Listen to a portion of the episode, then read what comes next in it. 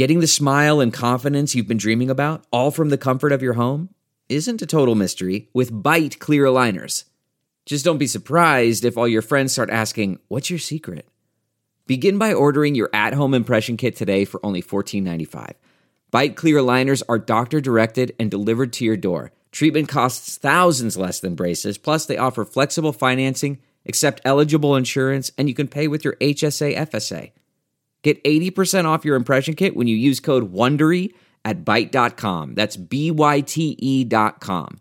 Start your confidence journey today with Byte.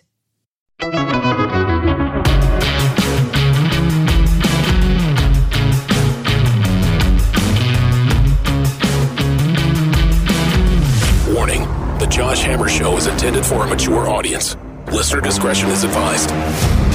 Paving a path forward for the new right. If you are a conservative, if you are a religious person, if you are a traditionalist, frankly, if you just love this country, fight back.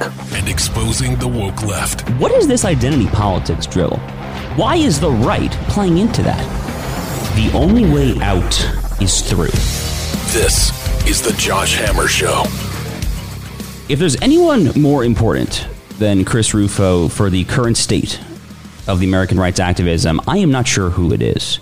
He has made for indispensable reading, indispensable listening, indispensable viewing for the past few years. And I'm also really, really happy about the fact that he has become a friend as well. So we've been looking forward to bringing on Chris Rufo onto this show for a long time now. And Chris has a brand new book out called America's Cultural Revolution. You should go ahead and check it out wherever books are sold. There is really no one in America who has been doing the hard hitting investigative journalism that Chris has been doing for years now when it comes going back to the Black Lives Matter, Antifa protests of 2020, the spread of critical race theory, gender ideology, DEI, all of these issues that collectively comprise the woke ideology. Chris has been the tip of the spear, the American rights tip of the spear in fighting back against that. So we're really excited to bring on Chris Rufo shortly to join the Josh Hammer Show right after this quick commercial break.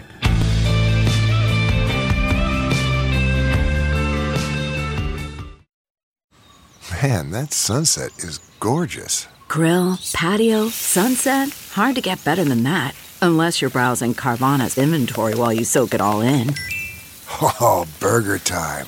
So sit back, get comfortable. Carvana's got thousands of cars under $20,000 just waiting for you. I could stay here forever. Carvana, where car buying meets comfort, meets convenience. Download the app or visit Carvana.com today.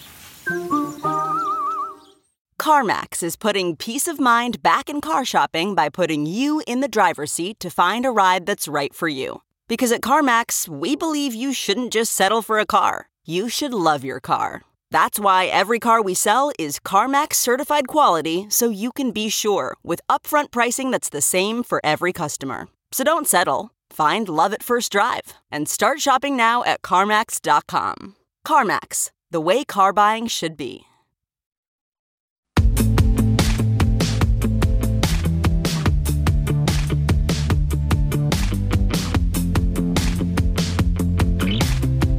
Josh Hammer Show. So we are just thrilled to bring on this week someone who, in my estimation, is one of the American rights most indispensable assets, one of the most hard hitting investigative journalists. And I speak here, of course, about Chris Rufo, who is a senior fellow and director of the Initiative on Critical Race Theory at the Manhattan Institute. He is also a contributing editor at City Journal, MI's publication. And most important for present purposes, he is also the author of the brand new book, America's Cultural Revolution How the Radical Left Conquered Everything.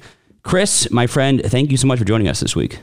It's great to be with you. So, your book is big stuff. And I, I, say that as someone who kind of, you know, pours over a lot of Reddit Center material because you you have been hitting this beat now for for years and years. And I keep up very closely with your writing. You you know, you've done a ton on critical race theory, you've done a ton on gender ideology, perhaps more recently of late and you've kind of brought it all together. You've brought it all together into this book.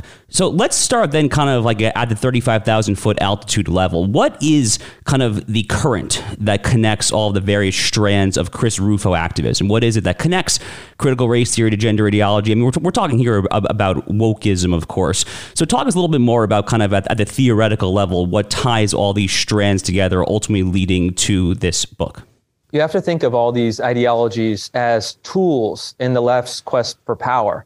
Um, they aren't ultimate ends. Uh, they aren't you know rigorous philosophical systems. They are really blunt force objects that are used to beat the institutions into submission. And the basic arc of the story in America's Cultural Revolution is documenting the radical left's 50 year long march through the institutions um, and picking apart these ideologies rationally as, as ideas, but also demonstrating how these ideas gain power. Um, because when you look at the left, uh, a lot of people on the right make the mistake in, in thinking that, well, if we can debate these ideas and show that our ideas are better, we'll have won the political game. Um, but what I try to do in the book is to show that uh, you not only have to do that, that's just the very starting point, uh, but you actually have to defeat them at the level of political praxis or political practice. Um, and then the institutional politics um, that are now animated by these ideas.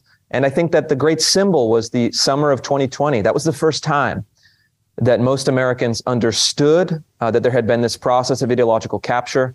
And the goal of the book is to go back and explain exactly how it happened.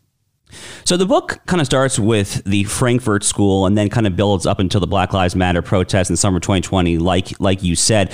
And you know, it was actually during those protests that I first came to know you because you know uh, Washington State, Seattle, kind of ground zero of much of what was going on during that year. And that kind of leads me to one of my first questions, which is again, we start with the Frankfurt School, kind of the post-war era, the middle of the 20th century. And we kind of culminate in everything that has happened in the post George Floyd era. So, why weren't those of us on the right paying nearly as close attention as apparently we should have been paying in kind of what those 60 ish years? I mean, between kind of the rise of, of campus radicalism and, and, and, the Frankfurt School metastasis, and then skip forward 60 years to the summer of 2020? I mean, what happened, I guess, in those years? Were we just totally dormant and not paying attention? Well, th- there are really two critical junctures. And the first juncture is 1972. And that was the year that Richard Nixon was reelected with a 49 state landslide. And even the masters or philosophers of the New Left's radical revolution admitted in the year of 1972 that their that their their movement had been defeated by Richard Nixon. The Black Panther Party was destroyed. The Weather Underground was on the run. Uh, J. Edgar Hoover and Nixon's FBI had dismantled the infrastructure behind the radical organizations. Even the New York Times uh, was mocking and laughing and, and condescending to the left wing radicals, saying that they were a spent force. And so that was the first thing, that there was this impression that it had been defeated.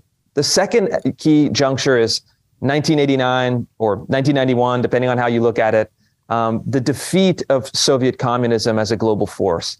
Conservatives and, and liberals and even center left uh, uh, thinkers really made a mistake in thinking that um, you know this is uh, the the end of the the historical process of communism. It's been exposed as a human disaster, and it will never rise again. This is the the end of that uh, way of life or that that ambition.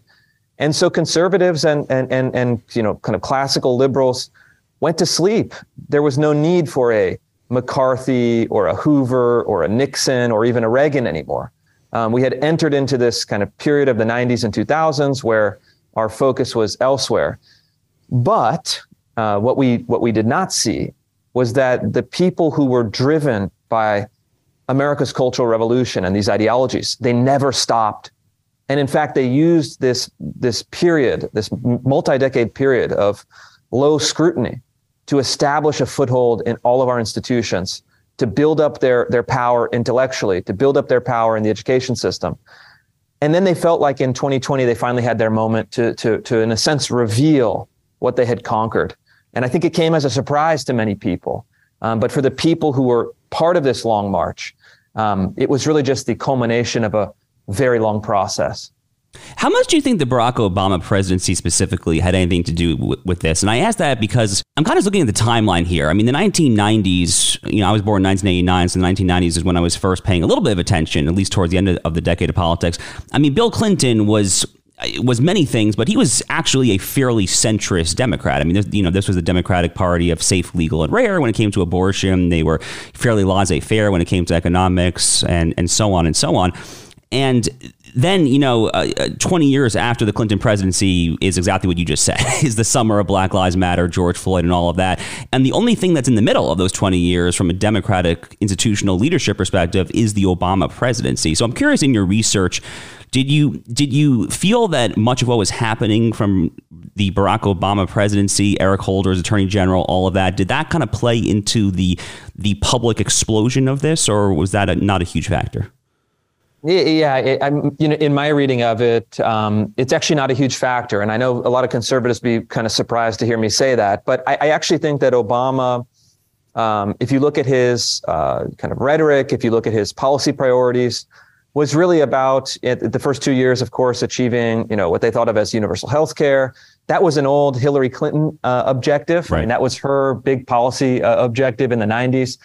And, and I think that he sought to be above the fray uh, for the most part on these issues. I don't actually make, uh, I, I, don't actually, uh, I'm not persuaded by the kind of Dinesh D'Souza case that he was a uh, kind of uh, left wing black radical driven by, you know, hostility and revenge. I mean, I, I, that to me doesn't hold at all. I, am not persuaded by that. Um, I don't think that he drove this ideologically. I don't think that this is his ideology uh, by any stretch. But perhaps what I would say is true is that um, uh, his generation of staff level people um, is driving this ideology and is now driving it for the Biden administration. And so it's this paradox where even Joe Biden, I mean, Joe Biden is, is, you know, crime bill Joe. I mean, he's not a, uh, a, you know, kind of a Black Panther Party fellow traveler. But I think he understands and Obama understood that the, the, the energy and the drive in their movement is driven by people who are animated by critical race theory, by gender ideology. And so at the staff level, I think that this is pervasive. Even if the great figureheads, um, you know, right. Joe Biden and Barack Obama, I, I, don't think are committed ideologues in the same manner. All right, so let's get back to kind of the bread and butter of Chris Rufo issues, if you will. And I, I speak here of, of critical race theory. And one thing that Chris, that I think you and I have have both debated in our own capacities is the notion that that outright bans on, on, on teaching garbage, on, on teaching filth when it comes to this issue and others, for lack of a better term, are, are, is the correct course. I, I mean, it actually just straight up saying you cannot do something within the confines of an, of an educational setting. I know that you've debated that. I've debated that as well. Can you just make that case straightforwardly? I mean, what is kind of your direct response to those who say, "Oh, you're you're banning books or you're censoring speech"? I mean, what what is your basic response to those who say that you're acting like an illiberal authoritarian? Yeah, uh, well, you know, it, it's actually quite the opposite. It's actually liberal and democratic because the public schools are first and foremost public institutions, meaning that they are governed by the state and and the voters who elect their legislators. And so if voters uh, do not want um, false pseudoscientific um, uh, and and and kind of agitprop, you know, political propaganda being transmitted through their public institutions, they have every right to vote for legislators who can then pass legislation reforming, uh, restraining, and improving the curriculum, um, really to whatever direction they want to do. That's how democracy works. And in fact, the left is anti-democratic in bringing these ideas through the bureaucracy, not seeking or, or, or, or gaining the consent of the parents or the consent of the governed, meaning uh, uh, the public through their state legislators. And, you know, schools have a process of curation of content all the time. All of the left wing schools have it, all of the blue states have it. The states set the curriculum, that's already the status quo. And so conservative governors and state legislators are doing nothing that isn't already being done in a de facto manner in other states. And in fact, it's their duty to make sure that the values and, and, and pedagogies and ideas and principles that are transmitted through the public institutions reflect the best interests, the wishes, and the will of the public. Um, this is like the people who have, have, have, have disagreed with this are either committed against the ideology. Obviously, there's a reason the left doesn't want that to be, but also people who have experienced a form of uh, kind of temporary or maybe even permanent brain death from ideologies like libertarianism, which ends up in this absurd conclusion that the government has a fundamental First Amendment right uh, to abuse your kids with uh, you know racial scapegoating and and and, uh, and gender transitions, and that the people have no right to to regulate their own government. I mean, it gets into this absurd position uh, based on these uh, very mistaken uh, libertarian ideas.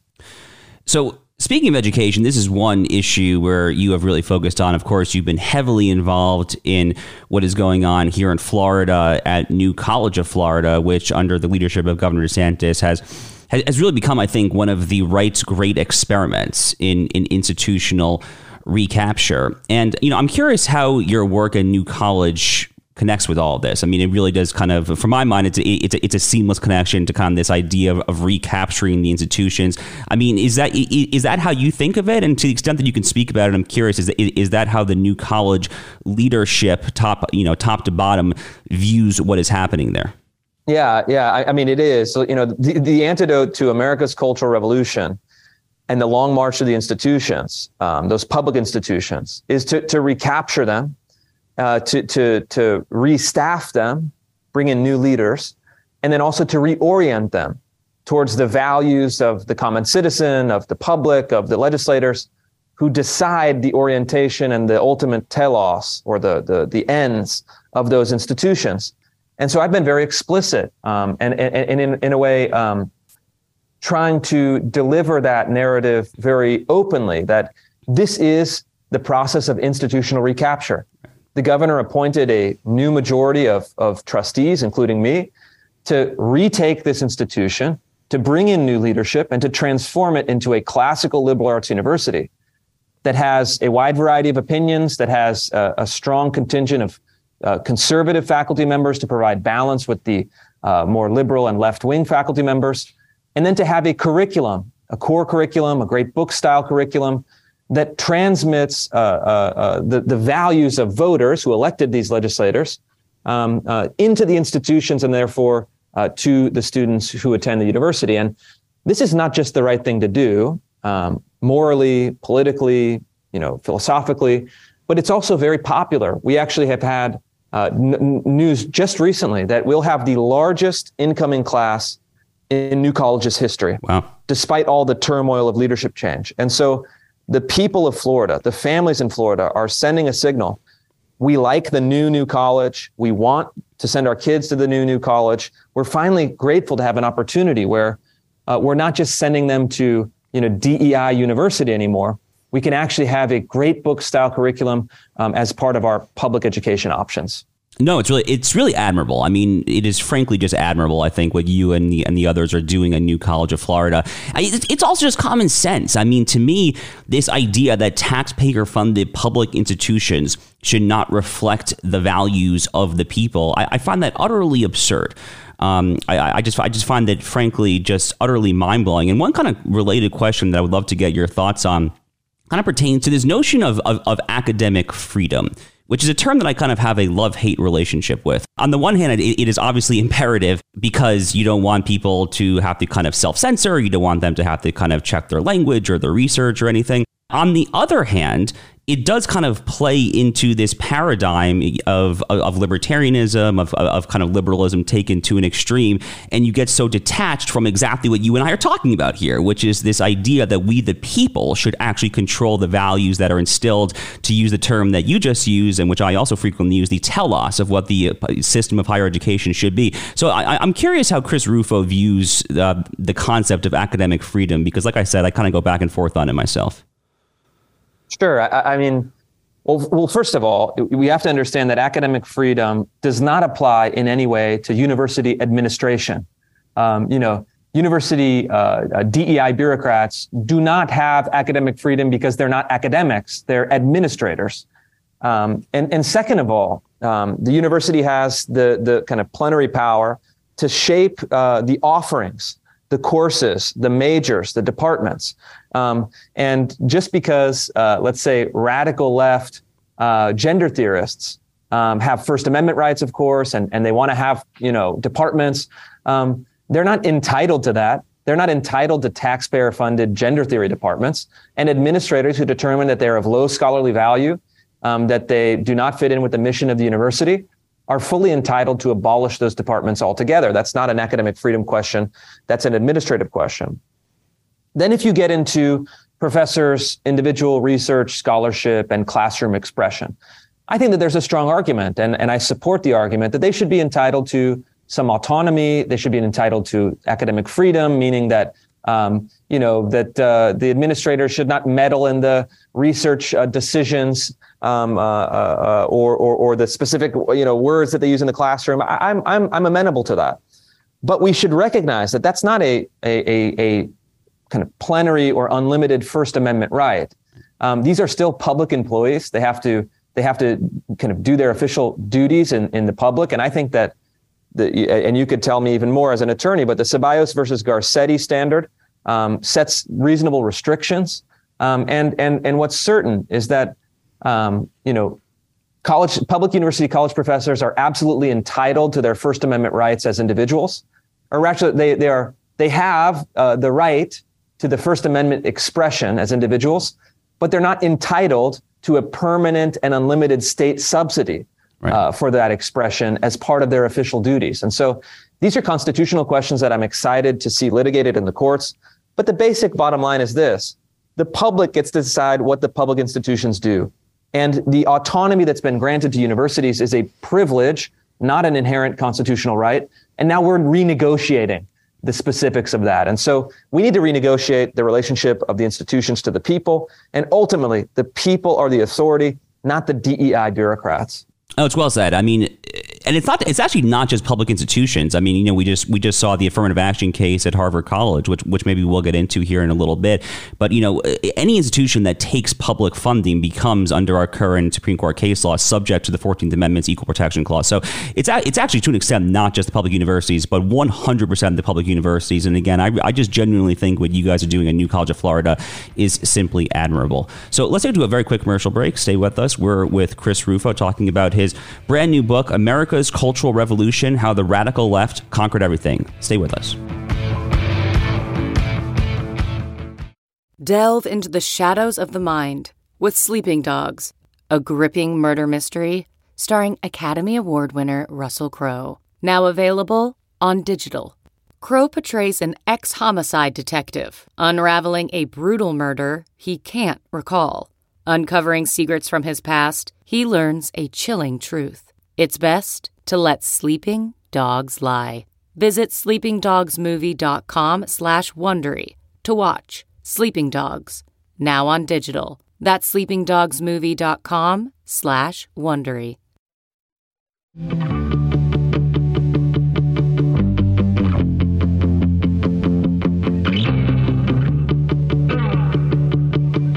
The Josh Hammer Show. So, Chris, let's dive right back in where we left off. Let's talk about uh, the affirmative action case and where we go from here, perhaps more importantly. So, we had these massive cases at the Supreme Court last term eradicating what I have kind of cheekily referred to as the last actual vestige of systemic racism in America, which is affirmative action in, in university admissions. And then the question is where we go from here. And I, I think the obvious answer, and you kind of end your book, uh, or at least you you almost end your book with a chapter on DEI, which is actually the, the topic of, of my most recent column as well. So is is eradicating DEI in academia and the corporate sphere the obvious next step towards opposing race consciousness and kind of race neutrality and color blindness? Is is that where we go after affirmative action? Yeah, yeah, I, and that's where that's that's certainly that that's been my big campaign uh, this year. And uh, I wrote a policy paper for legislators to abolish the DEI bureaucracy in public universities. Um, Governor DeSantis helped launch that campaign. Uh, he got it through the legislature, signed, sealed, and delivered. Um, that is now policy in the state of Florida. Shortly after, um, Texas legislators uh, abolished the DEI departments in their state universities. Um, and we need to see this really throughout all of the sectors. And I'm also pleased to say, according to recent Wall Street Journal reporting, um, corporate DEI offices have been decimated with layoffs, hiring slowdowns, um, you know, 75% less demand uh, for chief diversity officer compared to the recent past. And so we're, we're really moving the needle on that because these are uh, kind of racial commissar positions. Yep. They don't add to the scholarship of university. They don't add to the productivity of a corporation. They're purely uh, designed to transmit race ideology. Um, and so they need to be abolished, um, uh, you know, kind of buried and salted over uh, permanently. But I think the next step, and I, I really hear, curious to hear your thoughts about this, about the feasibility, is to figure out how to get rid of Griggs versus Duke Power Company, which established uh, uh, the kind of jurisprudential basis for disparate impact doctrine, which in practice means that any racial disparities are treated as evidence of, of, of racism as the causal force that's unleashed so much of this kind of legal and bureaucratic regime um, where, where, where everything is considered racist until, until proven otherwise. And so to me, on the legal front, and I'm curious to hear your comments. That seems to me the next uh, the next case to go after. No, Griggs is, Griggs is a good one to go after, and frankly, a lot of lawyers forget about it. So it's actually very it's great that you're flagging it. I mean, I remember reading that case back in law school. So dis, you know, disparate impact doctrine is what you just said it is. It's this notion that because some neutral policy results uh, in different racial or or ethnic or whatever subcategories happens to disproportionately affected, then that is kind of ipso facto you know evidence of racism. And you know Eric Holder ran with this when he was Barack Obama's Attorney General when it came to kind of housing and HUD and, and low income housing. It's it's a horrible case, and it, it's 100 percent something that we should overturn. And I, I, frankly think this current court, as presently structured, I, I, tend to be pretty pessimistic about the Supreme Court in general. But at least in the aftermath of the affirmative action cases, you, you kind of have to like our odds of overturning Griggs, assuming that the right litigator manages to bring a somewhat sympathetic case before the court. So definitely definitely look forward to that. So, Chris, I want to kind of zoom out a little bit here and kind of go back to what we were talking about towards the beginning of the interview, which is about kind of the Frankfurt School and this notion of, of, of counter revolution. And, and one thing that I am also torn on, I guess I'm torn on a lot of things these days, is whether or not the term conservative is even applicable anymore for what the right, when it comes to the task in front of us in the year 2023, is even equipped to do. On the one hand, I'm a research fellow of the Edmund Burke Foundation. I love Edmund Burke. I love old school conservatism and all that. On the other hand, I, I strongly agree with you that the actual concrete task of the right in the year 2023 is something much more closely approximating counter revolution. And I'm, I'm not sure how to. I, am really not sure how, if at all, to synthesize those two competing strands of thought. So, would you call yourself a conservative? Is that term even applicable to right of center activists in America in the year 2023, or, or is it no longer meaningful? So I, I call myself a conservative um, merely as a functional signal for uh, for alliances in a right. sense. So I call myself a conservative because people immediately say, okay, you know, the, Rufo is aligned with the conservative movement, he's aligned with the conservative uh, cause, and that it gives people a very easy way um, just to, to, to kind of slot me into a functional political coalition. I found that to have the most utility, meaning it helps me achieve my, my political goals. Um, uh, and so I use it in that way. But, you know, kind of put an asterisk by it because it, in, in, in no sense am I temperamentally or even politically a small c conservative. Um, because I seek uh, more radical changes and certainly more aggressive strategies than merely the conservation of uh, you know, existing institutions that rep, that that comprise the status quo. And so I think that in some ways uh, I would identify, to use a great uh, great verb uh, that that that's taken on a new meaning lately. But I, I, I would I would call myself uh, a counter revolutionary, and that that term is also quite fun to use because it's been a dirty word ever since Marx. I mean, Marx used it as an epithet. Um, you know, the Chinese communists used it as, a, as an epithet and, and, and kind of something that was punishable by death. Um, and, and, but I think it actually is, uh, summons the level of, uh, kind of activism and political engagement that will be required in order to achieve, in a paradoxical manner, conservative ends. And so conservatism is something that you actually have to, to, to fight radically on behalf of in order to enable conservatism to function again in its conservative capacity. And so it's this really um, kind of, you know, kind of enjoyable and and and ironic and loaded set of terms that that that functions in a quite different way as it might appear. And so, um, and at the end of the day, though, it's like I don't care. People call me whatever they want. Right. You know, all of these terms can can, can work. I, I, don't get too hung up on it. Yeah, for sure. I mean, that's basically exactly how I feel. I, I, I think to this this phrase that Saurabh Sharma, who's the head of American Moment, on whose advisory board I sit. So Saurabh likes likes to talk about tactical ecumenicism, which which is a little wordy, obviously, but it basically means this idea that you know we're not Alinskyites. I mean, we're not pure ends justify the means people But surely the time is proper to recognize that we need to be a little more prudential and a little more open minded about which means may be necessary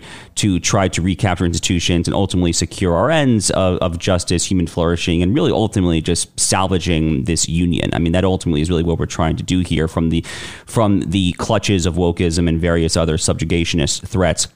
You know, a similar thing, Chris, that I that I think you and I have in common is that we've both spent some time over in Hungary, actually, or in the in the past few months. I've actually been there twice over the over the past year and a half. There, I'm curious what your what your, your impressions of your time in Budapest are, and, and, and what lessons you think what has happened there may have for, for America. And one thing specifically, I would I would love your thoughts on. You know, Prime Minister Orban got in trouble a lot of years ago for using a term in a speech where he referred to kind of his idea of governance as illiberal democracy. So not liberal democracy, but illiberal democracy. I, I, I'm I'm not sure that's the the best possible way to to phrase what you and I are kind of getting at here. But I'm curious for your impressions on, on that phrase and really just kind of your impressions on the Hungarian model for institutional recapture in general. Yeah, you know, obviously that's a, kind of famous phrase from uh, PM Orban, and I actually went back and read that entire speech to try to understand the context. And what I think he's doing rhetorically is somewhat tongue in cheek, um, somewhat ironic. Um, and I think it's really just to say that he's contrasting it from the liberal internationalist European Union style order. And he's saying, ah, it's different than that. It's opposed to that. It's in a way the antithesis uh, to that spirit. But, but I think that it's a rhetorical bad, I mean, not a good move. I think illiberal democracy is, sounds sounds, uh, uh, uh, you know, it, it, it rings um, in a kind of menacing manner to the ear, and I don't think is actually representative of what they're doing. I mean, the the, the prime minister is. Uh, you know, trying to win votes. And they had predicted a very close election this last time. The opposition mounted a spirited campaign. Uh, the, the, the, prime minister, of course, uh, you know, fought for every vote and, and, and managed to win. But th- I have two basic thoughts about Hungary. I spent six weeks there. I brought my whole family. We stayed in Budapest. We traveled around the country. I gave speeches, talked to people. Um, I mean, just a beautiful country, beautiful people, and enjoyed it. And in, in one sense, I, I found that the Hungarians have a very um, realistic um, and, and practical understanding of institutions. And they, they, they have a vision for the administration of those institutions according to their values and according to the values of their voters. And they're unapologetic in pursuing um, that kind of institutional reform because, of course, they inherited institutions that were shaped by Soviet communism. Right. And so I'm very sympathetic to that. I've, I've learned in a tactical manner, um, uh, I think, some, some interesting lessons that, that might be transposable back uh, to American institutional politics. But I would put a large caveat because um, America is a liberal democratic country, has been for uh, you, know, uh, uh, you, know, many, many, many years, uh, you know, 250 years more or less. And uh, Hungary, by contrast, was really never a liberal democratic country. Um, it was an, an, an, empire. It was ruled by a king. It was ruled by foreign invaders. Right. It had kind of a brief little period of semi-liberalism, but really not. It was like kind of a holdover from communist times. And so we are a large country that's a liberal democratic country that has certain sets of, of, of, of, of kind of uh, um, ideas and principles it's very different. In a way, Orban is, is governing in a kind of liberal democratic fashion, but also a very Hungarian fashion uh, uh, of administrative rule um, that isn't directly transposable to what we're doing today. So I think that while I enjoyed my time and I certainly made some friends and, and, uh, and, and love the country, I would be very um, hesitant to say that there are great lessons to bring back. And I certainly don't believe that any of the American, you know, leaders or governors, and Governor DeSantis, uh, you know, is is kind kind of tarred with this, are Orbanist in any real sense. I, I don't think of anyone that I know in the DeSantis administration that that that even thinks about Hungary or Viktor. I mean, it's like it, right. it's totally uh, out of left field. Um, um, so so I, I, think that we have to be kind of cautious and serious in how we, we think about those lessons. Yeah, I think that's well said, and the one thing that I do really respect about what Fidesz, which is Orban's party in Hungary, with what they're doing is they are they are unafraid to actually use political power, which is something that I think Republicans and people on the right in general in America are far too reticent and, and reluctant to get into. Governor DeSantis, of course, is is not reluctant to actually wield the levers of power uh, within the confines of prudence, obviously, which is one thing that I think you and I both very much admire about him. But but I agree with you. I think that Hungary is just so different in so many ways that we should be very cautious at a bare minimum about the kind of lessons that we're trying to bring back here. So, Chris, uh, one one perhaps final thing here, because I know you're doing all these interviews, and I, I, I want to l- let you go at some point. But what is when it bring us back home to kind of the, the threat of the woke ideology on the home front here, which really is kind of the current that runs throughout your entire book.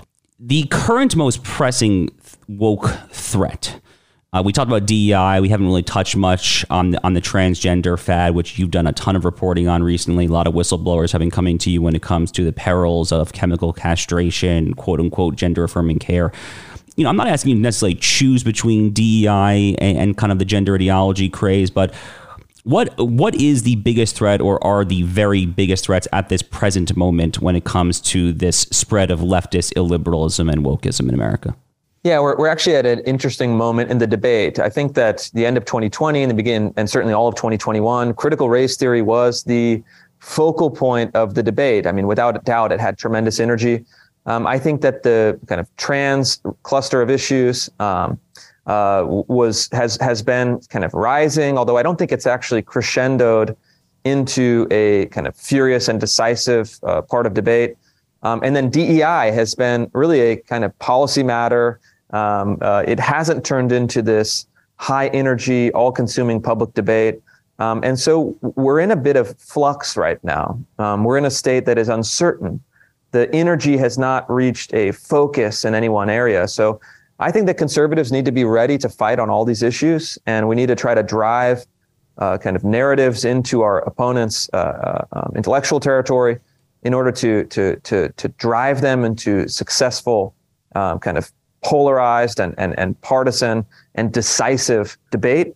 Um, and so conservatives should be ready. They should understand everything. And while we're in this maybe lull in a sense, I certainly recommend that they um, pick up a copy of America's Culture Revolution, which debuted at the number one bestseller spot on Amazon uh, earlier this week, because you'll get a sense of how all these ideas fit together, um, how they gain power, and how they can be defeated within the institutions. And so my sense is that this is going to really heat up as the primary heats up, and then, of course, as the general election heats up. So um, I'm feeling like the book is perfectly positioned to to give everyone who reads it really a, a kind of six month head start intellectually on where the country and where the debate will be going.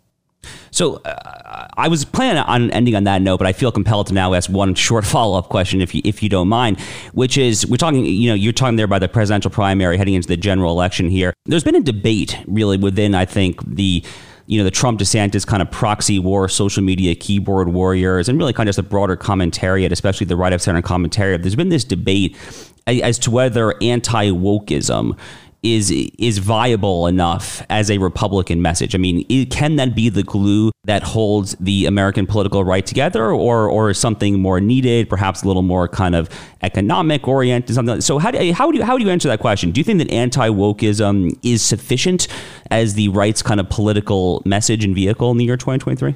Yeah, I mean, I think it's necessary, but but not sufficient because uh, you know, from my perspective, it's what I work on every day, and it's it's it's you know my most important set of issues.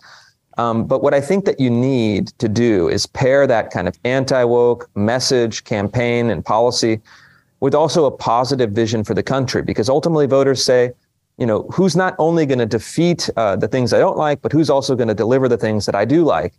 And so it has to be paired with a positive governing vision. And it has to be paired with what DeSantis has really done in Florida, which is provide economic growth, provide opportunities, provide better education, provide uh, you know a better state budget, all of those um, kind of kitchen table issues and good governance issues.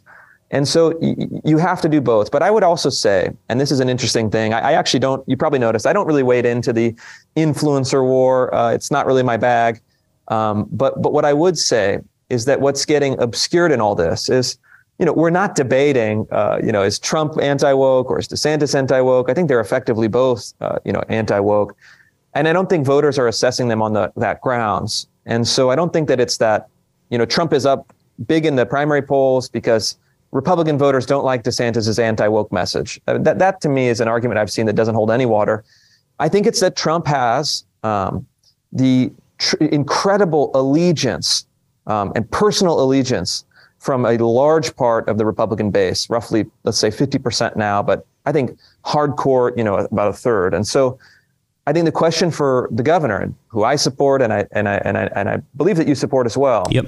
is, is that uh, he's got to figure out how to uh, distinguish himself, create those contrasts with President Trump, former President Trump, but also not alienate uh, the the people who are really kind of hardcore uh, Trump supporters. And so, um, you know, that's a job I don't envy. I right. mean, he's a great uh, he's a great governor, but this is going to be a rhetorical task that is going to be very uh, challenging. And so, um, I know he has smart people around him. I know he is you know brilliant. So.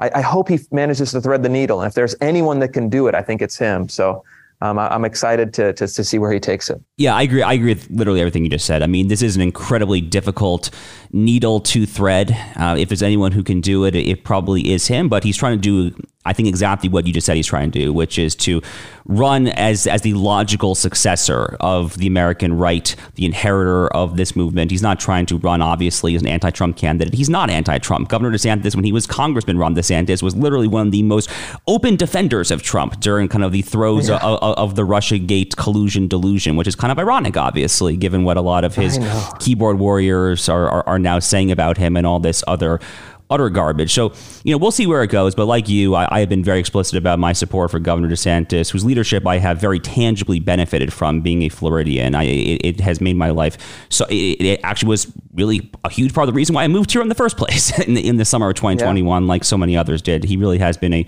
transformational figure. And Chris, you obviously have had no small role to play in his leadership with your activism in Tallahassee and, of course, a New College of Florida and others. So, thank you, of course, as a Floridian for your service to Florida, which is not your state, but a state that perhaps you have adopted of, of, of sorts. And I think many Floridians are extremely grateful for that. So, you know, once again, Chris Rufo's new book, which is number one ranked book that I can tell on Amazon elsewhere, is America's Cultural Revolution How the Radical Left Conquered Everything. Go ahead and pick it up wherever you get your books. Chris, you're a friend, and like I said, you're an indispensable asset to this movement. So I appreciate you stopping by this week. Thanks so much. Thanks, Josh.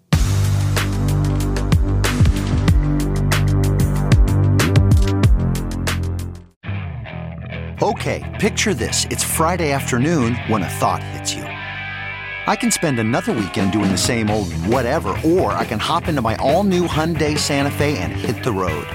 With available HTRAC all-wheel drive and three-row seating, my whole family can head deep into the wild. Conquer the weekend in the all-new Hyundai Santa Fe. Visit HyundaiUSA.com or call 562 for more details. Hyundai, there's joy in every journey. Okay, picture this. It's Friday afternoon when a thought hits you. I can spend another weekend doing the same old whatever, or I can hop into my all-new Hyundai Santa Fe and hit the road. With available HTRAC all-wheel drive and three-row seating, my whole family can head deep into the wild. Conquer the weekend in the all-new Hyundai Santa Fe. Visit HyundaiUSA.com or call 562 for more details. Hyundai, there's joy in every journey. Josh Hammer Show. So I can't emphasize this point enough. If by some small chance you were not already following Chris's work, you know, there are only a handful of writers whose effectively every byline I try to read, Chris Rufo is one of them and has been for the past few years now. And that's because he's doing what very few others are doing. He yes, he's a commentator. Yes, he can get into the political weeds. He, he closely follows the primary, the Republican Party politics, also. But he's much more than that. He is an activist and an investigative journalist, and the kind of pieces that he has been able to produce, which he has now been able to effectively combine into a grander and more far-ranging book is something that very few on the right do. There are very few actual investigative journalists remaining in America, let alone on the political right. Chris Rufo is one of them, and the amount of whistleblowers who have come to him when it comes to blowing the sounding the alarm on critical race theory, the, the gender ideology, metastasis, and, and all of this for the past few years has really just been remarkable. So once again, please do go ahead and check out his actual book, America's Cultural Revolution. If you have not already picked up a copy, you definitely should. It is indispensable reading. I can definitely tell you that.